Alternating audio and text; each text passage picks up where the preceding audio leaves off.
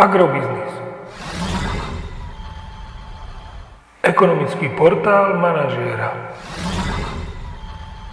Prognóza cien agrokomodít pre 47. týždeň. Očakávané ceny plodín na burze Matif na konci 47. týždňa.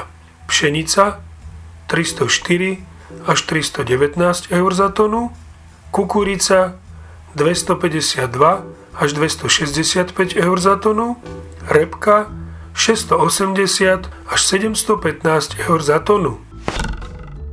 Predpokladáme, že na Slovensku sa tento týždeň farmárske ceny jatočných ošípaných budú pohybovať v pásme 1,25 až 1,33 eur za kilogram jatočnej hmotnosti.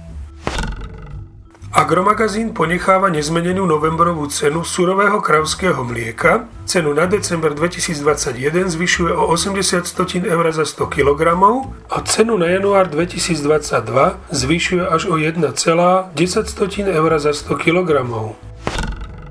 Pôvodné odhady na základe včerajších dopoludnejších prepočtov hovorili o poklese ceny nafty o 2,5 eurocenta za liter na hodnotu 1,37 eur za liter a poklese ceny benzínu Natural 95 o 1 eurocent za liter na hodnotu 1,50 eur za liter. Neskôršie posilnenie ceny ropy a oslabenie eura voči doláru spôsobí zrejme ďalšie vyčkávanie s potenciálom pre nemeniacu sa cenu pohodných hmôt, respektíve len jej miernu korekciu smerom nadol.